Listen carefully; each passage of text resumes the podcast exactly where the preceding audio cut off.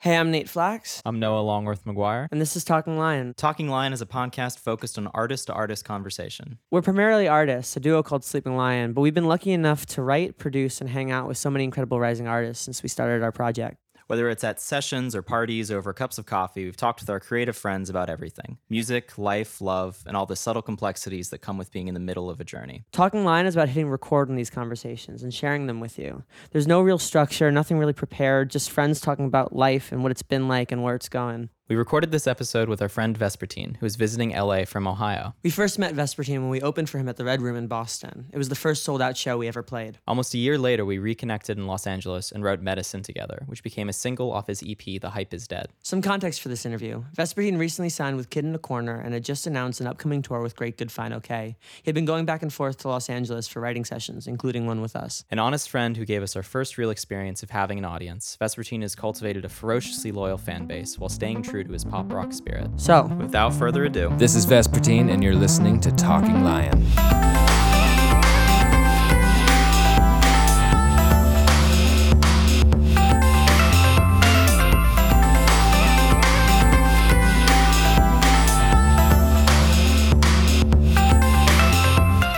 welcome back, Colin. How are you? We- I'm yeah, great. I'm welcomed. I feel good. Back in sunny Los Angeles. I love it. It's a beautiful day out. You were saying you had a, a an exciting Uber pool ride over here. yeah. Uh, it, it wasn't so extreme, but it was it was notable. It was remarkable.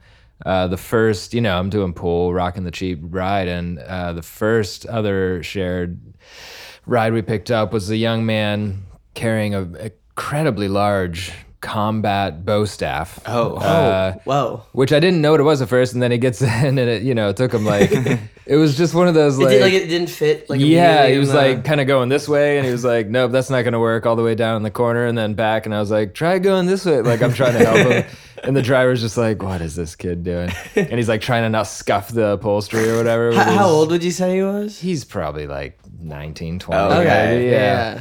And so he was just a little awkward about it. And then finally, like, got it to fit, but it was like up, like, by, it was half in the driver, like, by this fucking stick shift, and then half in the back. and I was just like, well, that's, fi-" I was like, and I couldn't not ask. I was Yeah. like, What is? what is that for? I was just like, cool stick, man. I was like, is that for hiking? He's like, no, it's a quarter staff for uh, combat. Young was like, Padawan. yeah. I was like, that's cool, man. So he was interesting. Conversation ended there. And then the other interesting one is is a little more weird. We picked up like a dude that looked like he just got off like a some sort of, you know, construction job Was he or wearing the hard something. hat? No hat, but just like the vest and like uh, you know, the lunchbox and the yeah the lunchbox. had obviously been working. But dude gets in and he was sitting in the front seat and I was in the back and I was just like, oh my God, this guy smells incredible. like, and I noticed people's like scents and stuff and his was just remarkable. Like, it smelled so good. I don't know what if it you was. if you had to describe what the smell was, it's difficult to. I love, uh, you know, La Belange. The uh, they make like candles and scents and stuff here. I think it's an LA store. I think you know that stuff smells really good. I want to say it was in that same category, but it was like something else. It was something I hadn't, and you know, I've I've had like colognes and stuff, and like I've smelled it, but like whatever it was, and maybe it was a combination of just natural smell and just a little bit of this other scent. We were trying to find a way to like broach the topic with him, like, "Hey, sir, I, I, You know I, I hate to I break it to you, but you, uh, I was just so enamored. delicious." I was just like too horny to start a conversation, uh, to like muster up the courage to ask him. But I should have. Now I regret it. you know, hey, you miss 100 percent of the shots you don't take. You know? I did actually uh, another ride that I had earlier this morning. I got in the car and this girl was like just decked out, like definitely looked like she was going to like film a music video, like sequin, super sparkly jacket, and like cool like headband, hair in a ponytail, big bright uh, fanny pack, very decorative leggings and like bright shoes. And so obviously I got in. I was just like, I love your outfit. Like you look amazing. What are you doing? She's like, oh, I just wear this every day. She's like, I dress like this for normal days. Well, I was like, and- that's awesome. People can't see, but you, I think you're the most colorful dressed person on our show. Well, and so I didn't realize it too, but you commented when I got here, and then she did too. She's like, "I love your outfit," and I was like, "Oh, it's Yeah, I mean, just to a- describe it, it's like blue with like full, like different colored like of the primary color flowers, and then like an obey tank top Yeah. that's like pink. Any Vesperteen fan that might listen to this will know what shirt Yeah, you're talking because yeah. it's one of my only four shirts that I have worn it for like two years straight. so. We when we when we play live, like I wear like a black button down. He wears a white button down. Yeah, we it's have like an actual uniform. yeah, it came from like I was like terrified of like I, I have no idea how fashion works. Like I don't know what matches. I don't know. can't It's go wrong with a button Yeah, you can't go wrong with a button Yeah. down. I uh, I love Uber pools, especially in Los Angeles, but it's always a bit of a gamble because you know you can take the ride by yourself, and it's obviously a little bit more fine. expensive, but you get there on time. Yeah. But the the converse is, what if you know for less money you wind up meeting somebody who you write a song with, and then that song winds up making a bunch of like it's You're the gamble. definitely it's definitely going to be interesting. Like, or there's a chance that it could be interesting, and that's fun. I like to take that chance. it's the chaos of like the, the Uber system. yeah, Um, but sometimes, especially in LA, like it's it's sometimes better not to say that you you do music. I just tell people I edit crossword puzzles. No, I've had that. Yeah, because I'd say fifty percent of the drivers. Because if they ask what are you doing, every day that I'm here, I'm making music. So every day I'm just like I'm making music, and so I'd say fifty percent of them are just like, oh yeah, I do too. Like, and they just want to talk the, about the that. SoundCloud's open, and it's Yeah. like, yeah. But then some of them are more. They're just like, let me hear your stuff. Put it on. Here's the ox. Put it like. And so that's fun. Like some of them are chill, and then some can be kind of awkward. But You could definitely shut down a conversation by telling people that you're a crossword editor. I, I've been, I've, I've, I've gone there. I'm like, yeah, I edit crossword. They're like, Okay. okay, No. Moving on. moving on. good to know. I'll keep that. in Turn to the mind. other person in the pool. Like, what do you do? It's like sales. Like, cool. Cool. That's nice. I'll I'll keep that in my quiver. Yeah, it's the uh, the LA survival guide. Yeah, I really don't Um, mind it. The only bad thing, the only unpleasantness of taking Ubers. I don't know if this is interesting to anybody. Is silly, Uber LA, but like riding through the hills in the backseat of a car is really mm. rough. Oh, Like, yeah, and I don't yeah. get like motion sick or car yeah. sick ever for anything, but in the LA hills, riding in the back of an Uber, and if they're like a little bit wild, it's even worse. And I'm just like. like roll down the window and like Well, can't and look I, I at the thinking, phone. like, if I'm if I'm Ubering somewhere like cross town or something, I'm like, oh yeah, I'm gonna get some work done in the back, and then like I pull out my like, phone to like rocking. I pull out my phone to uh, it's like you know shoot some text Yeah. or emails, and it's it's like two minutes into that, I'm like, what? no, this Oh, isn't happening. nope. Yeah. Yeah. Anyway.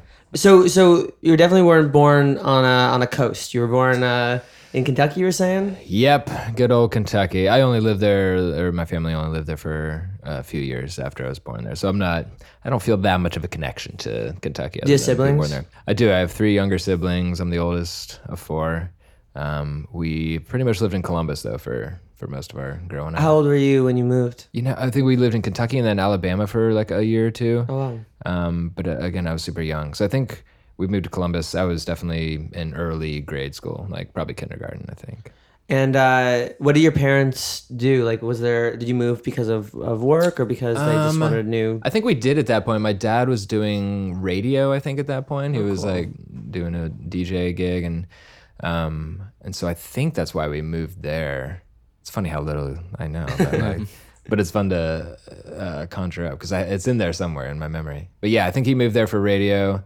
Um, my mom, uh, she's always done kind of this and that, odd jobs. She's musical. They're both very musical. What do they play? Um, my mom was a vocalist and she was in like theater and uh, productions. That's actually how they met. Uh, was at like a, a show that uh, they were both working at. And my dad is a drummer, and so that's where I picked that up. There was always a kit. At the Would he house. would he like teach you or did you get lessons? He showed me. I th- I tried to do a couple lessons, and they tried to get me to do like band, like in school and stuff. And but right away, like you know, I was maybe eleven when he kind of just taught me some fundamentals, you know, over uh, you know a few days. And but from there, I was just like, okay, cool, got it. And then I was just like, Yeah. and then I from then on, I was just like listening to stuff I liked, playing along with it, figuring stuff out, and like really just I guess self taught, just like playing over and over and over for days and days and days. Well, not, I mean, that'll definitely do it. Uh, The passion is, I think, the most important part, especially Yeah. when you're younger. Like, Yeah. you're bored of it already, like, For sure, and I, I'm sure they saw that and they were like, "Oh, okay, he actually like wants to do this." Like, Yeah. so when you when you went to Columbus, did you like start a band in high school or something? Uh, yeah, I started playing. Let's see. Uh, my brother started kind of playing guitar, and he was younger. Let's see. We yeah, he was like fifth grade maybe, uh, fifth or sixth, and then right What's the around difference then, between, like, just your- two years. So he and I are two years apart. So I think probably when we started playing together, I was in sixth grade, and he would have been at fourth, I guess. Oh, wow. Uh, but he was he learned guitar really well, pretty quick, and then I had another friend that like taught himself bass, and we just like started jamming, playing like Green Day and Yep. you know the Do you, remember, easy do you remember stuff. the name of that band? Yeah, I think our first band was called Prevail. Prevail. Yeah, and we played a show, probably just the one show in our garage. Like for the end of the school year, Mm-hmm. like just invited all our school friends over, like for a party. The talk of the town. where we just played all Green Day covers in the garage. It was great. I remember. I mean that that's for sure. Like the spark. Like that was the initial. Like oh, I fucking like this. Yeah. Like just the the vulnerability and the excitement of like performing and like I guess that was always already in me. But then like to to experience it and just like it's like a drug or something. I think nobody just ever like, prepares "Ah." you for like the first time you see somebody react too. Yeah. I remember when we would do um there's this uh, big thing in my town called the Ferry Festa, um, where it would be like they would block off Main Street and my dad's band would play all the time. And one time he gave us like uh, a two song like s- between their like set changes. Yeah. And I remember like all of our friends came and like it looked like it was the whole Main Street, which you could see Yeah. for like a half a mile. yeah. I just remember like you know, you're playing music in your house your whole life, like more or less alone. And then Yeah. to see everybody simultaneously reacting to something you're doing, that's, Yeah. you know, I mean, egos or solaces and whatever, like that shit really feels good. Oh yeah. It's, Yeah. it's indescribable. Oh, I know, and I'm very in touch with that. Like how much I, like I love uh, studying like personality types and just that sort of just all the psychology behind uh, why I am the way I and why other people are.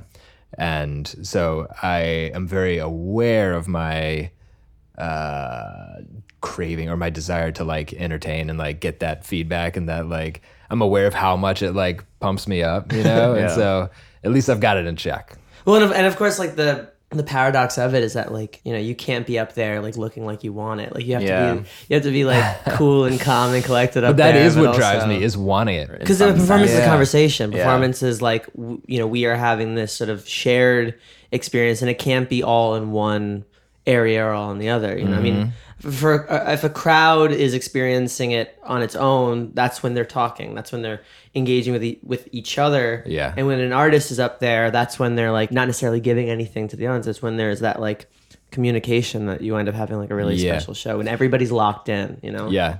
Show them why they're here and like make it memorable, you know? Mm-hmm. I think within a week of, of each other, I saw Donna Missal and Mm-hmm. um, Charlotte O.C. both perform, and these are like fucking performers. Like I, I mean, Yeah. Donna was like seeing like Janis Joplin. Like Yeah. it was. Her voice is wild.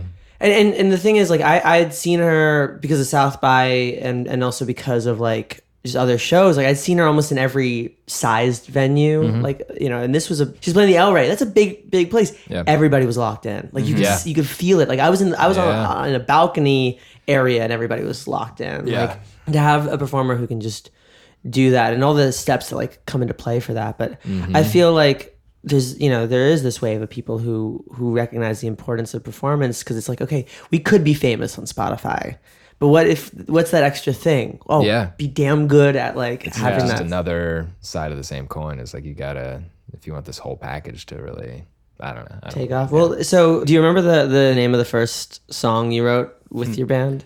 Oh boy. Was it Prevail or was it Prevail? Prevail. Okay, yeah. Prevail. Prevail. For a second, I thought it was like Prevail. I'm like, before you get married. Yeah, like, exactly. Yeah. First song, man. I, I probably definitely don't. I'm trying to think of just one. Uh, I feel like there was one about something about like no one understands me. You know, like Okay, uh, yeah, your typical like middle schooler is just like, teachers don't get it, my parents don't get it. just want to play music or whatever it was about, like something like that. that. That's the first one I have a memory of. But like I said, I think most of the other ones were covers, and we probably didn't really start. I guess that maybe that was the first. Like, I probably started writing more like lyrics and kind of making songs. Yeah, around like 14, 15. What was your favorite Green Day song to cover? Well, the first one was probably Basket Case. Oh, nice. And then, so we just did everything off of Dookie as much as we could Yeah. because they're all very learnable. Mm-hmm. And then after that, like album cycle or whenever they put out a new one, we may have done a couple. I forget what those ones were. Oh, it's the one that's like dan dan dan No, no, no, no, no, Yeah. fall asleep. But the, that one like goes into then this other part of the song. It like speeds up. So the whole song is like dan dan, and then it's like dan dan. So yeah, after that, I th- feel like after Dookie, we started like expanding our our repertoire and listening. To It's right. I feel like everybody had like there were two Green Days. Like there were people who grew up with Dookie, Yeah, and then there was like people who grew up with uh, American, American Idiot. Idiot, Like yeah. for us, it was like was- Boulevard of Broken. I mean, I remember when I first Same heard with, like, Boulevard of Broken. Dreams. Yeah, Yeah, exactly. sure. Same timing too. When Boulevard of Broken Dreams and like Holiday and like Wake Me Up When September Ends, like. Yeah. when those records like when those songs were like part of the thing i remember i had to get the Kidz Bop version of boulevard of broken dreams. My parents didn't like that it had the f word in it. And i and, and i would sing it along with uh with like my friends and they'd be like what's fucked up when everything's alright? I'd be like wait that's not the line guys. Like So you guys are ad libbing some cool stuff. you guys are like yeah i think you guys are being edgy and like i was the one who was like under the rock. You know That's i so also was like when i heard the original too i was just like it sounds like there's like one person singing, but I thought it was like more of like a, a children's choir. It's amazing. That's so good. Mind Drugs, I didn't understand Kidz Bop like from an abstract yeah. standpoint, but it's a hard thing to understand. Yeah, I even think- now as an adult. yeah, I mean, I don't know. I, I I, think feel that's like amazing that a band can do that. Like have like them and Weezer, and I think I'm sure there's other great examples. Or even like I remember Red Hot Chili Peppers. Yeah, hmm. for I mean, sure. like we had Just Stadium the Arcadium. longevity of a Yeah. band, yeah, and it's like it goes to show. I mean, just Yeah, I think time of your life is going to be at, at weddings for uh, the next hundred years. Oh yeah, for sure. Was that? That was kind of in the middle. That was in the middle, though, yeah, that was like a different- But that was probably like their biggest hit to date. Yeah. I remember snowballing at uh, in the town rec center at a Time of Your Life. Yeah. because that song spanned like you could hear it on the adult contemporary like Yeah. dentist office station. Also, when that song does come on, right, And the the rock dun- dun- station. like when that, that first like fake intro comes Yeah, in, yeah. I get like a little pang of anxiety because I'm like, do I have to dance with somebody? I'm Yeah, like, I'm it's like- 23. like, You're back in a bar mitzvah. I'm back at bar mitzvah like time, you know. Uh, yeah, that's that, that song. I think it has like this weird association. But I feel that way about uh, uh, uh, "Low" by Flo Rida. Just like oh boy, no, Here actually, we go. uh, about to get freaky. Cotton Eye Joe. I remember I knew the dance really well, but I refused to do it in front of anybody. I'm like very self conscious of it. That's it. so great. Um, and uh, and the Cupid Shuffle. Just because I was just like I didn't know my li- Any rights dance and with lefts. moves, yeah. I didn't know my well, I didn't know my rights and lefts particularly well. so it'd be like to the left, and I always was afraid I'd be like So going to the right while everybody You're was going like- to the left. I'd be like my, the L and the uh, yeah, my, my hands out kind of. For all the listeners, we're making the shape of an the L shape on our of an forehead. L on yeah. our forehead, yeah. Oh, I mean that was a song, but also like I first heard that song in Shrek. Yeah, we- yeah. yeah. Well, that was most people. Was it? Did that song come out long before the movie, or did it? I don't think don't long know. before. Right.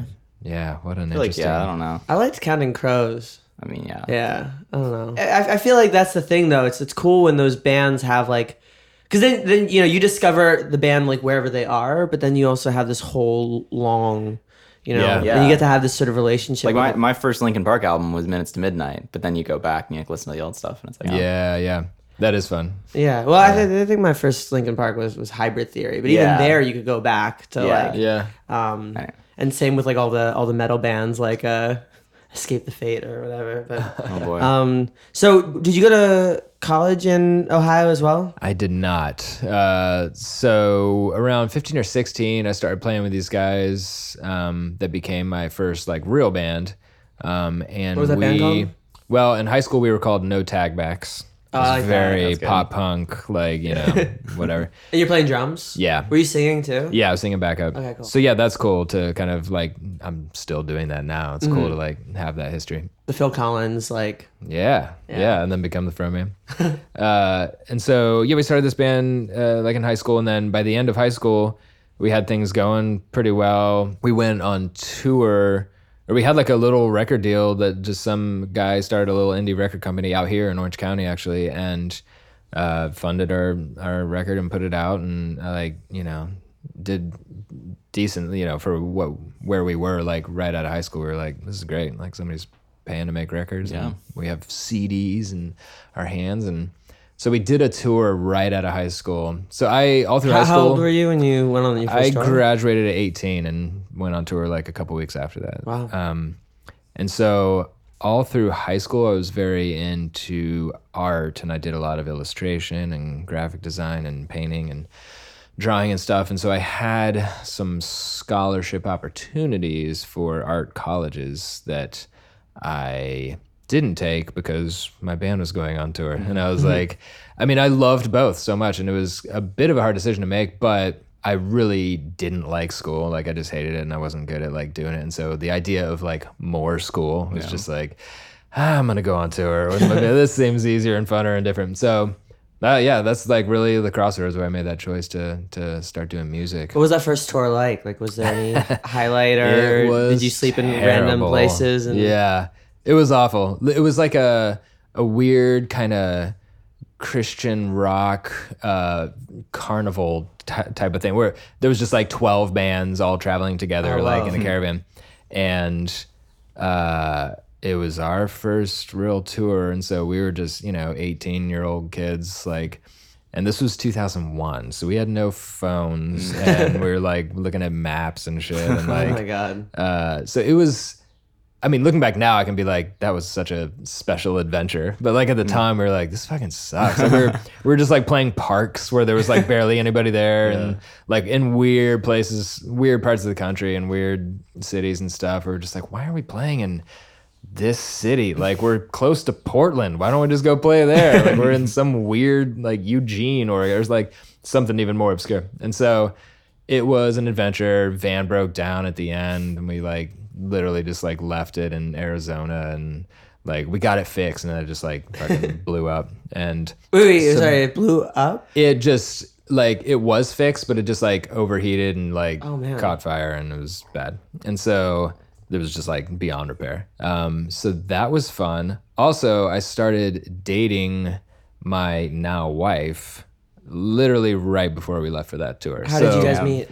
Um, we met through our the church that we were going to at the time, wow. and yeah, we just like decided to start dating. Even though I was like, "Yo, I'm leaving in like three days for two months straight," and she's just like, "That's cool." And so like we've built our whole relationship on like me traveling. I guess like that was the initial like, if we can get through this, maybe we'll make it last, you know. And so we did. We like wrote letters and just called each other and stuff, and so it was like this Calling from payphones and yeah, yeah, like calling cards. So that whole summer was. Oh, also Jimmy Eat World's Bleed American came out the day we left for the tour, Oh, wow. and so that was like our The- theme. the theme, yeah. And then the day we got, or the day. So yeah, so that Bleed American Jimmy World was our our like theme music the whole tour, and it was quite an adventure. So it really made an impact. And then, uh, and we just loved the music. And then the day after we got back from this tour, you know, we were all burnt out, and Jimmy World was playing in Cincinnati. And so a few of us went to that show because we are like, we gotta go see them play. that was September 10th of 2001. Holy shit. That night, and then we, you know, we drove back late at night, and then I remember waking up like really tired the next morning. My mom telling me about 9/11, and so like that was quite the summer for, Jesus. for me. Yeah, Yeah, well, I mean, wow. Yeah, I, I was I was in New York and I was in, in kindergarten and just, there's so much to understand about that Yeah. Day. But yeah, touring as well. I I, also went on my first tour when I, was 18. And, Yeah. And actually, the the weirdest place I wound up staying was in Columbus, Ohio. Really? It was that we played a house show like in a basement. It was Yeah. the last day of the tour. And we wound up all, it was eight of us. We all slept in the same room. and it was somebody's guest room. And we found in the corner of the guest room oh no, uh, a used condom, just like hanging out in the corner, and no, none of us wanted to touch it. None of us wanted to deal with it, um, and so we, we drew straws, like not For who- really drew for straws, who was like sleeping next to it. for who like the proximity to the condom. um, I don't remember who like wound up where, but I, I remember I was I was definitely closer to the condom than I wanted to be. But I think anywhere in the room was close to that condom. That's so great. Um, Tour stories are good. so the name of the band was No Tag. Back yeah, and then after that, shortly after that, we changed it to we kind of retooled, and we weren't writing you know pop punk stuff anymore. It was a little more mature, and so we changed it to House of Heroes. how'd that name come to be?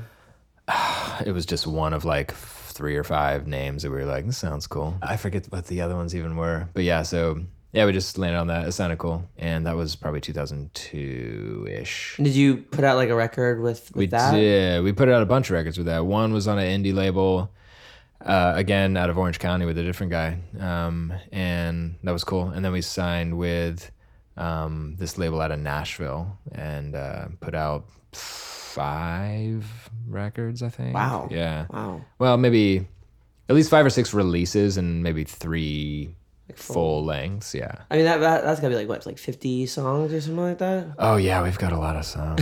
yeah. It's like looking through the archives. Well, we put out a whole like kind of towards the end. We put out a B sides record, and that was oh, like wow. twenty some songs that just were on various things and or not released. And what was your fan base like? Like a very religious fan base, or was it more... well, that's the thing. We never really fit into that scene. Like we were all kind of had grown up in the church and stuff, but we were none of us were very on board with what it was all about and just like the way that the music scene was involved. Like it was just real weird. Uh, anybody that's that knows knows. Uh, and so anyway, but we signed with this like kind of Christian record label because just like our friends worked there and our other artist friends like were on the label and we were just like cool this you know and we you know we were still young we were like 20 years old and so we were just like stoked hey our friend's label wants to give us money to make records and put it out we are like hell yeah even though we knew like ah, we don't really fit on it Right. and so ultimately they did a lot of great stuff, but I think ultimately they didn't really know what to do with us because we didn't really fit that genre or that mold. So we did as well as we could. Kind of probably hit a ceiling pretty early on, but Were you playing around Columbus too? we played around Columbus. We did a lot of touring. Um, we played. We did a bunch of tours with like Relient K and Oh, nice. and so we kind of fit in like that scene, you know. Did you ever play while Jake was also in Reliant? No, no, Okay. no. Uh, no, this is probably. Let's see. We probably did one with, with them in like 2008, 2010, 2012. I think it was, we did like three tours with them. And you're saying you met Josh because of House of Heroes? Yes. Yeah. He. Uh, yeah. He came out to shows in Columbus, uh, and so I initially met him then. And then he started working at Guitar Center, to which I would frequent the drum The drums, room, yeah. and yeah, we just chat about drum drums off? and Would you guys do like a? You know, we never have. We have kind of played together in various ways over the years, but yeah, we've never done a drum off. I feel like he's definitely surpassed me in the like soloing skills for sure. Uh, but yeah, so he then he came on to play for House of Heroes for about a year uh, when I stepped down for a little while, and then uh, and then I came back. But then yeah, we just kind of were good buds from then on. And um, do you remember when they started Twenty One Pilots, and in what timeline did that also co- like correspond to the Vesperteen project? Yeah, Starting? it was all around. Well, let's see. That all happened around. I think I came back to play the House of Heroes around 2010 or 11, and pretty shortly after he played with another a couple other like bands trying out stuff uh, before he started playing with Tyler, and then um, yeah, I think it was around 2010, 2011, uh, and then yeah, and then we both were doing that for a while, and then House of Heroes sort of started to, like we had fulfilled our label deal, and then we did like one Indiegogo release kind of thing. Um, but we all knew we were kind of like not like we weren't Feeling about to it, like like, tour on it. yeah. Yeah, we put out what I think was like our best album, but it was just like there was nothing in us to really push it any longer, and so and we were all already starting other stuff, uh, all of us, and so. Um, were you married at that point? Yeah, yeah, I've been married since 2005. Gotcha. Yeah.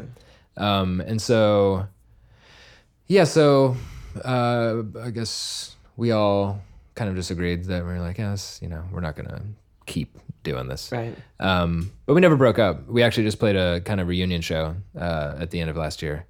Um, That's awesome. In in Columbus. in Columbus, yeah. We just played like it was the 10 year anniversary of our like kind of most popular album, so we just played. It was amazing. It was, it was a lot of fun. It was super good. It, was, it ended up being like a giant show that we didn't That's really awesome. plan on. Like it started at like a 200 cap place, and we are like, yeah, this will be fun. We'll fuck around, play the album for family and friends. And just it kept selling. That's so awesome. Kept So you- upgrading, yeah. So that was awesome. But yeah, so that band, yeah, we kind of started just knowing we weren't gonna be putting a ton of work into it. I at that point wasn't sure what I was gonna keep doing music wise. I was Have like, you ever played some of those shows at Vesper? Uh, those songs at Vesperteen? no, shows? I've never really did any kind of crossover like Gotcha. that. Um, they've been pretty separate.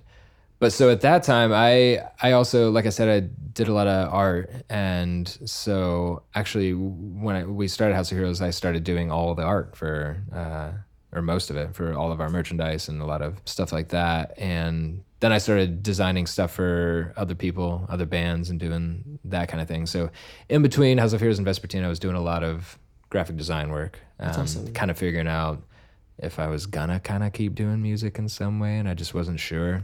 Um, and then I I started playing just like solo shows. I, I kind of missed it right away. Like as soon as I was like, That performance addiction. yeah, exactly. As soon as I was like, I don't know if I'm gonna do music, I was just like, as soon as I let it down, I was just like, oh no, oh no, I got I got to keep playing. Were you writing like still? Yeah, but- and I did. I just didn't know what what it meant. So I just had my buddy in town uh, who is a promoter just like throw me on to open shows. Just me playing acoustic, which you know over the years I wrote a lot for House of Heroes, and so I had just tons of like half baked ideas, um, and I just kind of finished a lot of the ones that didn't really fit for that band. That I was like, oh, these are more kind of solo artist stuff.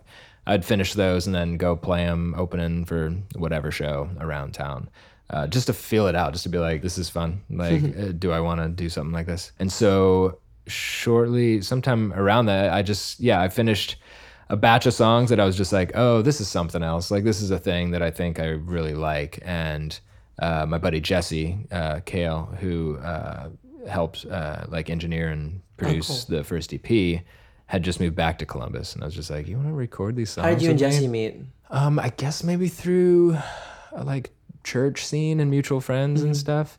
Actually, yeah, I was friends with another guy that he played for. I, I guess I don't know if that was it. Yeah, we just had a lot of mutual friends in Columbus. It's a pretty tight knit scene of like musicians and stuff there. And so everybody kind of knows everybody. But yeah, he actually lived out here in LA for a while, but then he was moving back. And we had talked about working together for a while. And so I was like, you want to like help me record these? And so that was when Vesperteen started. And I really, even while we were recording, I was only barely considering like playing the songs live. And I was just like, I don't know, maybe I will, maybe I won't. Like I just wasn't sure. I decided while we were recording, I was like, I think maybe I'm gonna play the drums for this hmm. project. like I was like, I could play standing up and like still be a front man and like do that, but like I'll feel kind of safe behind my kit if I need to or Yeah. whatever. And so it was all just very like came together and I was just like, okay, I think this is what it looks like. I think this is happening. And I'm not one to really do anything half assed. Like, you know, it, Yeah. it would be easy and uh, to just like make something and then be like, ah, it's kind of a lot of work to keep this going and then just forget about it. And I, I see that happen with people, but I, I like have whatever it is, compulsion, just be like, no. This has to Like, be the thing. Like, yeah. and I, I don't know. There's something about it that I could tell it was good, which I'm always second guessing if my stuff is good. So Were, were you working towards a, a record, or were you working towards more like? I think we still didn't really know. And then just once we got to like five or six songs, I was like, okay, this is good, you know? and yeah, so then I just put it out and yeah, it started to just catch on. And that was great. So the first single was I, I Never Knew How to Love You. Mm-hmm. Um, and you were saying your favorite lyric is from that song. What's that lyric? Yeah. The lyric is, We all make a different sound when we break. We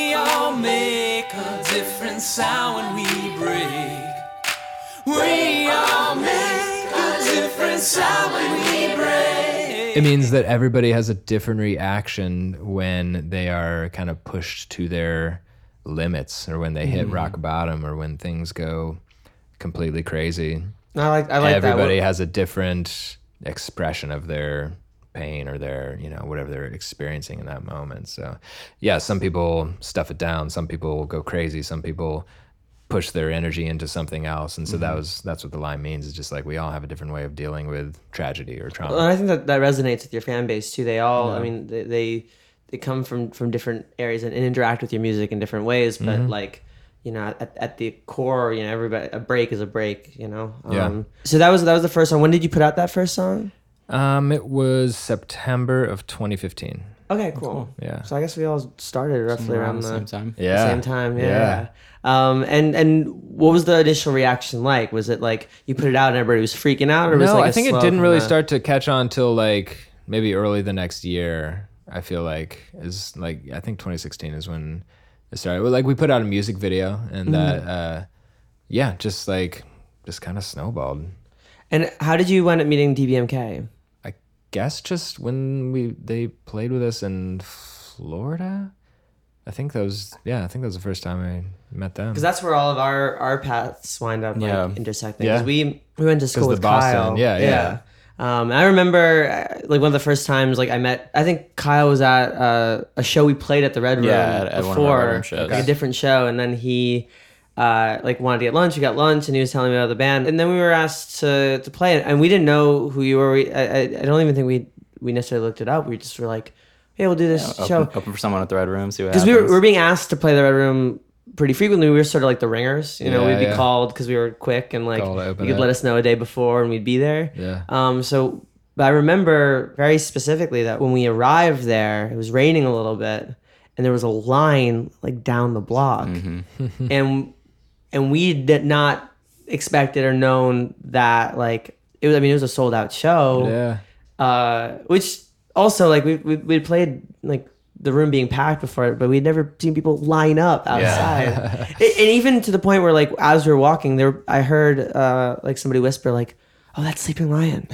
And like that's never happened to us before. Like I'm like, do I wave? Like what? so we, we walked in. I remember, yeah, you guys are prepping and setting up and everything, and it was one of the most incredible shows Yeah, it was a good we'd one. ever played. I mean, I, yeah. I, i've done, I've told you this before. Like before the show, we didn't have like fans, and then after the show, we had people like tweeting and like Instagramming and everything. It was like a crazy like crossover That's episode. so great. No, I Um, remember coming out to see you guys. Uh, I, I probably watched more of you than I did most other opening bands because I was just like, this is cool, man. Like, I think you just had like SPD and a piano and Yeah, like as sax. as a and- sort of yeah, kid, yeah. Pretty much it. Yeah, and I was just Um, like, this is cool. This is something. Well, it was it was fun. I mean, it was just it was a packed room. I remember also like afterwards, like people were lining up for all of us. I mean, they, they mobbed Yeah. the Yeah. like lobby of the of the Yeah. room. Those fans are just so Um, intense. yeah. They just care so I much. I got like Yeah. four things of kale juice to give to Jesse, uh, which I I'm like I don't know. I know him just as well as you guys do. Like just pass it along. Just like yeah, it's probably better if uh, if you went to him directly. So they're like, yeah, tell like tell him that Kara gave him this kale juice. I'm like, I don't, I don't know. um, that was a crazy show, and then like the, the coincidences stacking. Like as we were driving out to Los Angeles, we stopped in Nashville, and you know we were told we were going to be in a session with Fangs, who, who was also on on, on the podcast. Uh, and so we went to see Fangs live, and as we're waiting outside, like we came a little bit early to the venue, you guys pass uh, Spy. I'm like, it takes me a second. I'm like, hello, hello, is that are you Vesperteen? Like, it's like the odds of just that we would all sort of be in that like spot Yeah, too, because yeah. we didn't know you were playing with with Fangs that night either. Yeah. So, Yeah. um, but then yeah, we uh we finally came together in Los Angeles, and we, we wrote Medicine together. That's which- right. I remember that. That was you were you were out, right? Yeah, I think it was in, I might have been in Boston or I think or you were like out of the country. Yeah, Yeah. yeah. Yeah, it was because it, it was January of 2018. Yeah, it might- might have- 2018. Yep. Um, I remember we had that beat that that you you sent over. Now I just like it was like a.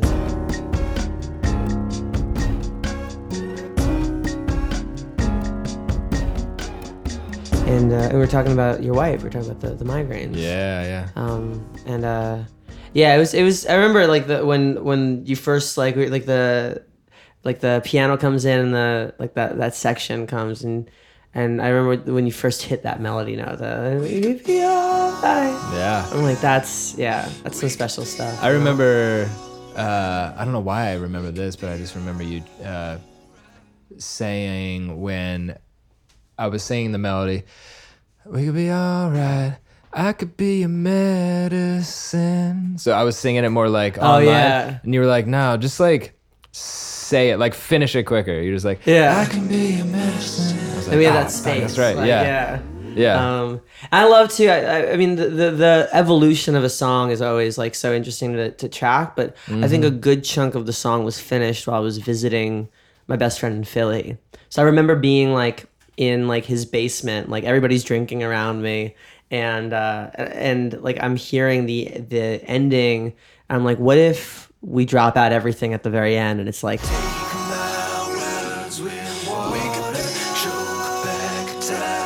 this like counterpoint choir thing. Yeah, like, we did the kind of chanty thing. yeah, all the way end. through the end. Yeah, Yeah, because you were saying, I remember because we also talked about it on the phone. Like a song develops remotely in such Mm-hmm. amazing ways. You know, um, I remember we were going back and forth about the "Please take two of these" and where that lined up on the phrase, and like, yeah.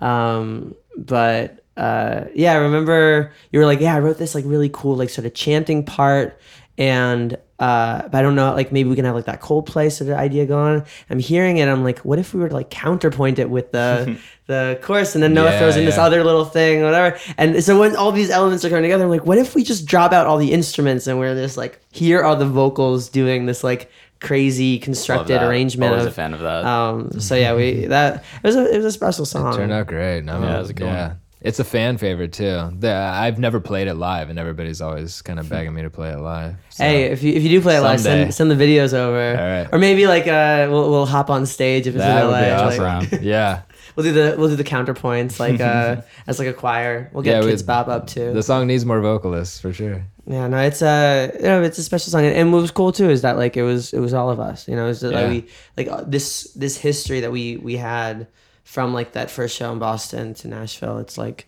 the momentum of it. Yeah, and that whole that that was one of two co-written songs on that EP on Hype is Hype Dead, is Dead.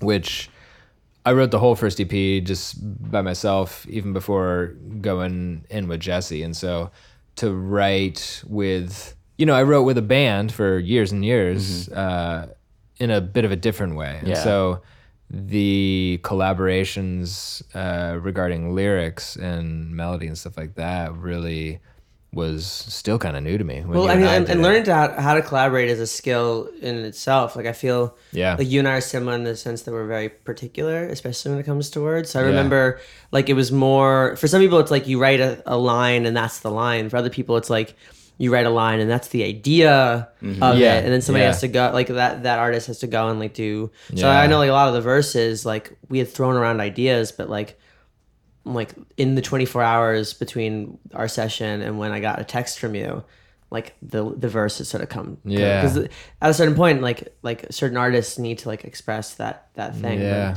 collaborate. I feel like collaboration in a lot of ways is just like sparks. It's like Mm-hmm. you know, it doesn't necessarily have to be the fire, but it has to be the thing that pushes Yeah. the final idea. Well, it's just something else special happened. Like it's sure I'm capable of writing a, a good song on my own, but like there's just something different that happens. It's like somebody that there's just something extra, and like I now I really and I mean since then I've done dozens and dozens and dozens of co-writes, Right. And it's always an experience, and it's always great, and there's always something just extra. Um, it brings something out of me, and I bring something out of them, and like yeah, there's something special about Yeah, it. Yeah, I feel like I feel like the the difficulty of co-writing and also the beauty in it rests in like the phrase like I never would have done that. yeah, You know, it's like it's a lot of stuff you're just exactly. like I never would have done that like that. But yes. and sometimes that's frustrating. Sometimes it's like really beautiful. 'cause you're Well, like, because never would've come up with that. sometimes it's like I never would have done that, and so it doesn't fit for my artist. Yeah, project. yeah. And Sometimes it's like I never would have done that. It's everything I wanted to say. yeah, Yeah, that's exactly. the balance is figuring that out like oh cool i think like i love what you did with that but does it work for me Yeah. kind of you know Because I like- remember we were sort of tossing ideas back and forth, and nothing was like sticking. And we went outside to the backyard, and you know, I was like, "How, how have you been? I know you've been traveling a lot." And, and you're like, "It's good. I just I know it's hard being away from everybody. Like my wife has these migraines, and we started talking about the migraines. And like, Mm-hmm. Yeah. I remember she sent you like a list of like words to Yeah, like that yeah. associated with everything. And so the whole idea was a sort of like organic development of like, yeah very like a very genuine but it was it was a conversation we had to go down Yeah, exactly. as any good song is it's sort of this like conversation that culminates you know yeah I don't know that's that's the purpose of a good song you know a song is, is something that's specific yet relatable universal and um and yet real so it's it's I don't know. It's cool that we all got to do that Totally. Together. know. So I got I got some MySpace questions. Are you ready for some rapid Hell fire yes rapid fire stuff? yep Uh, what do you prefer to drink in the morning? coffee Can you do push-ups? yes What's your favorite meal? pizza Favorite non-musical hobby? uh Art. Uh, like digital or uh, yeah, illustration and drawing, graphic art. Uh, middle name. Mark. Three thoughts at this very moment. Uh, it's beautiful outside. I really have to pee, and uh, I'm just amped on coffee. So I shouldn't ask you what uh, what three drinks you drink regularly. what, what with the No, no, no. It's all good. I can do that one. coffee, Lacroix, and alcohol. Current worry right now, Current worry. other than peeing your pants. Um, I would say because I'm out here making music, like just that what I'm doing is good. Feel that. I feel that. Favorite place to be? Um, snuggling with, with my wife, Aw. anywhere that is. How did you bring in New Year's? Uh, we just went to a friend's party. It was a pretty chill party. It was prom themed, so it was a lot of fun. Do you have any recurring dreams? yes, uh, sort of nightmarish dreams of um, like shows going very wrong, like Oh, like being announced to go on and like nothing is ready. Yeah. very reoccurring. can you whistle? Yes. Uh, can you whistle one of your songs?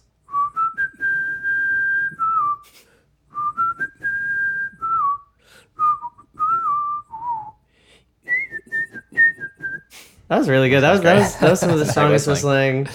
Uh, favorite color? Blue. A. Hey. My favorite question. Uh, would you be a pirate? um, yeah. Yes. Nice. I have a pirate girl tattooed on my chest. So I think that's telling of a past life. Yeah, we uh we've gone back and forth. I would love to be a pirate. So I think- whenever I thought that was gonna be a universal yes, and then like the first Like, people no, I were wouldn't like, be a no pirate. way. Sounds like a lot of work. And I'm no, like, I yeah. have I have I think natural like inherent tendencies towards I mean it sounds terrible because you know pirates are like Yeah, yeah, not no, great, yeah, yeah. but like towards you know just uh drunken indulgent and adventuring spirit Yeah. and just like Seafaring. conquering yeah. I do I, love this Pirate thing. captains are great leaders. It's you know? true. Legendary leaders. you know? Yeah, I wouldn't be like so villainous, but Yeah. I mean, I would like.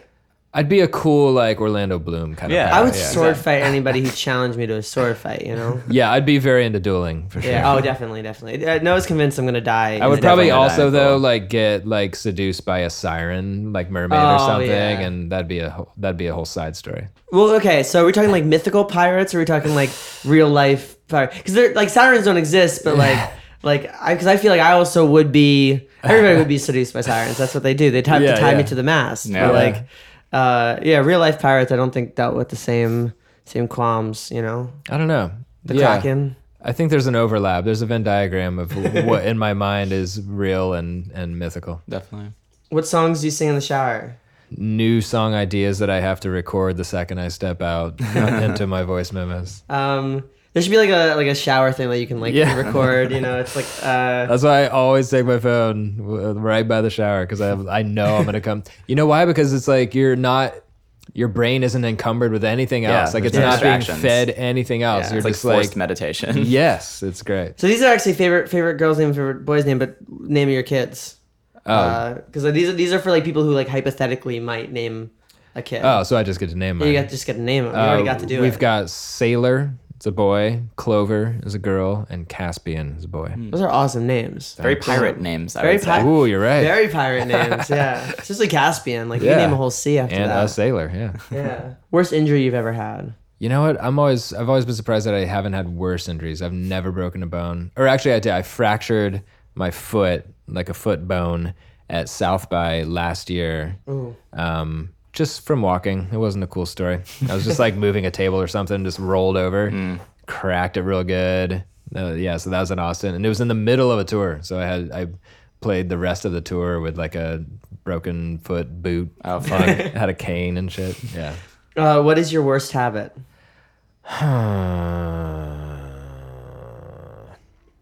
Worst habit? I'd say I can be very indulgent or sort of self-destructive, like In your seafaring. in my seafaring, in my conquests of villages and yeah. Mm-hmm. No, I just like I'll I find it hard to resist the most sweetest dessert or like the hmm, most Yeah. like if there's like a salad or like a I don't know why I thought of this. I can't even pronounce a, a croque monsieur. You know that sandwich? It's like a fried ham. Egg, Oh, yeah, yeah, cheese. yeah. yeah. Like if I had the choice, I'm like, yeah, I'm going for the like Yeah. the dirty shit. Yeah, and so in, in most areas of life, I'm like, give me the most. Yeah. Give me what's gonna real really be bad, and then back it down a little bit. And that's what I want. Um, what's your favorite book? Um, The Martian Chronicles by Ray Bradbury. Ooh, a sci-fi guy over here. Yeah. Well, he just he does sci-fi in a really cool Yeah. way. He did sci-fi before like we even had like the space program, so it was Yeah. all just like imaginary and uh yeah, I just love his style of Yeah, writing. and the beautiful way- writer. Yeah. I, I love uh, Bradbury's writing. I have a bone to pick uh, on his philosophies on time travel. Oh, really? Well, because he's the one who who invented the butterfly effect. The- Did he really? Yeah. So he was the, the whole idea is that um, in in one of his shorts, I'm still working Uh, through all of his books. Yeah, in one of his shorts, he goes back and like uh, when somebody goes back in time. Oh, know the one. And steps on a butterfly and it changes okay, the whole okay, future. okay. I didn't know that was the Yeah. origin. Okay. Versus Heinlein, who uh, uh, had All You Zombies, which is like time can't be changed, and so it's a person who's actually interacted Okay. with other versions of themselves without actually realizing it. yeah, I think that was called The Sound of Thunder, and it's about like Sound of- yeah, yeah, yeah. like people that go back Back and, to see dinosaurs or whatever. yeah, yeah. make a few little changes. But I just love the way, and that one I forget the exact line, but he just says something about like you know the hot tar breath of the animal and the steel fangs. Like he just has such a cool way of like describing things using other things, and like you wouldn't think it. You know, like Were you ever an Asimov fan? um, I read the Foundation Oh, nice, series. yeah. yeah. But yeah, no, I, I mean, I got I got qualms with like Back to the Future too. I, I, I, got, I got qualms with like any Any changing timelines. changing timelines. like, uh, like Have I- you seen the OA? No, not yet. Oh, that's good. That's more. It's not time. It's more like dimensional. Stuff. Um, Umbrella Academy It's is fun. also uh, Oh, is it? time, I haven't watched it travel yet. based. But Okay. Yeah, I prefer like a fan uh, of like that Time stuff. Crimes and Primer and uh, Okay. st- like The so- third Harry Potter movie. the third, the third Harry Potter movie. I think the third Harry Potter movie is one of the best time travel movies. Really? I stand by it. I'll have to go back and watch. Um, what's your favorite? Uh, what what is your favorite movie? Favorite movie? Man, I haven't thought of that in a while. I could say it's- it's the same with saying who's your favorite artist. Like I don't have a favorite artist. I might have like a favorite album. You know what I mean? Well, what about like a, a movie you've seen so like a current, yeah. You know what I loved was that Mad Max Beyond Thunder. The, Oh, the uh, Fury Road. Fury Road. Yeah, yeah, Yeah, yeah. Yeah, your road's going. Um, I just thought it was amazing. I could see your music going really well with Mad Max. Like that's kind of like just that's like that level of like like rock, but like like sort of he- very like heavy and intense.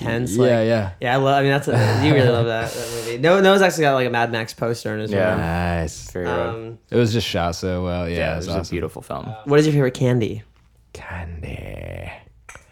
Um, anything that will like kind of uh, keep me occupied while driving. I love like red rope. What's that? Uh, Red I think it's a Vines? Red vines, like Twizzlers. It's not a Twizzler. It's a Sweet Tarts brand.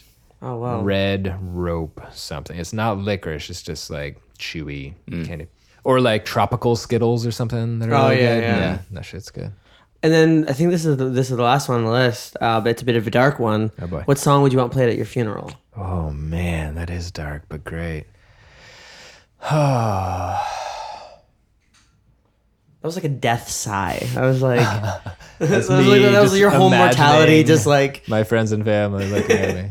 Oh man, that's that's a great question. we need a lighter final question. I think I need to like rearrange some of these. yeah, this should start off the the round of questions. No, that's. I mean, obviously, I'm an entertainer, and so I like want to like provoke a reaction. So I want something that will like make everybody cry or whatever. Yeah. I mean, ideally, they'll already be crying if I yeah. live the rest of my life. as Unless it's like a, as good celebration, like celebration of your life. true, You know, like yeah. I've, I've always, like I want Weird Al. I think that's that's what I've, I've settled on. just like the weirdest. Like I'm crying, but yeah. now it just feels weird. Um, man, I don't know. I don't know if I can have an answer. Uh, you know, it'd be, it'd be weird and kind of morbid, maybe, but it'd be fun to have the same song that like my wife and I walk down the aisle too. oh whoa. Yeah, that's that's, that's intense. Just like a weird full circle closure. yeah. Wait, what, like, song, what song is that? it's Damien Rice, the Blower's Daughter. oh, man, Now, now that you mentioned Damien Rice, I think I want like my my funeral song to be like Cannonball or something. Oh, that's good. That's a good one. Yeah, he's got some good ones. oh man. Or maybe like a, uh, I love Rufus Wainwright. He's got really Oh, great yeah. emotional stuff. Like maybe him doing Hallelujah. or Oh something. yeah, yeah, that'd that's, be good. that's, that's probably a good one. Um, so you uh you, you passed those questions with flying colors. I, I give it a an, an A, Sweet. solid A, and uh uh but grades forget grades. Yeah, it's. Uh, Forget it. Grades are not not important when you're no longer in school. Uh, so but you you just very recently signed with Kid in the Corner. yes. Congratulations! Thank you. that. Yeah, yeah. Uh, that uh, and and you've been so you've been writing at campus. I saw you were with Flint Eastwood too. Yeah, this whole week, uh, her and I were writing together, and her brother Seth, who's a producer, uh, and Nige, who you guys have worked with, and uh, yeah, actually, the four. So- I think we're. It's still kind of being worked out right now, but we're gonna. Uh, by the time this is out, we'll have an EP uh, coming out, uh, and me and Nigel did all four songs on there together, and. Uh, but yeah, it was uh, me and uh, Jax and Seth and Nigel started another four or five songs that are pretty pretty rad this week. So We, we heard some of them from from Nigel and like uh, Oh, cool. it's it's some of my favorite from you. Like it, Yeah, it- nice. like you guys I think blend really really well Yeah, together as yeah. far as like style Yeah. stuff and like br- like keeping all the elements that we like love but like bringing in those like pop ideas and stuff. It's Yeah. just- it's, really cool. Yeah, for anybody listening, like keep an eye out for for that. Yeah, and you're touring yeah. with Great Good Fine Ok. yeah, that's all of June. That'll be a lot of fun. Those guys are great. awesome. I, we're huge fans of their Yeah. music, so Yeah, uh, t- tell them we say hello. I will. Yeah, that's uh, yeah, we, I think we let jam to like easy at least once a day. Yeah, you know? It's good. stuff. That'll be a great, great bill, great show. Are there any Yeah. cities in, in particular you're excited about? I mean, I like playing the cities that I just love to hang out in. So I'm excited for New York. We're playing in the Brooklyn Hall of Music or whatever. Uh, And so I think we're going to spend a couple days there, and that'll be cool. I wish we had more time to spend here. We're playing the Echoplex. Oh, nice. They're right, down the street. Yeah. yeah, right here. Uh, but I think we're playing it right in between. It's like San Fran, Echoplex, Phoenix. So there's like no time to spend here. But but I'm looking forward to that one. And we'll just have lots of friends coming out and stuff. So Yeah. And looking forward uh, all with with all that, that's that's coming next. You uh, you're in, you're in Ohio now, but you come to LA a lot. Like we were, we were talking, like would you ever come out to to LA? Yeah, I would. I mean, for now, uh, while it's like uh, financially makes sense, it's it's easy to just go back and forth. And just family wise, like we have all of our families there, and you know, a big group of friends and stuff. So it would be a major move, but I would. We're, we're definitely open to it, um, especially. If I continue doing more writing, production stuff, because it's easy to be an artist anywhere. Like you can live anywhere and be an artist, but We're all on our Um, computers anyway. yeah, and if yeah, and you're traveling anyways. But if you want to, I feel like working, which I love, you know, working with other people and Yeah. uh, other artists and stuff, it, it would be very convenient to be here. Sure. Though you, you are a great remote worker. I mean, I remember from when we were doing medicine, like we did a lot Yeah. over text and Yeah, over true. calls and stuff. Yeah. Which, like, not everybody can can do that. Yeah. I think, but uh, I think it comes from from eh, sort of sometimes having to like. It's when- necessity, yeah. yeah, like when we when we first started, he was in, in Rome and I was in New York, so it was like Yeah. we just kind of got used to it. But uh, we're almost, we're almost wrapping. Is there anything else you want to shout out? Anything else you're excited about? Or Hmm. Get the EP whenever it comes out. Yeah, lots more to come. Uh, we'll probably be doing more shows in the summer and a fall tour. But yeah, just stay tuned, tune in, get into it. well, thanks for being on here, Colin. It's Yeah, good to of see Of course, you. thank you guys.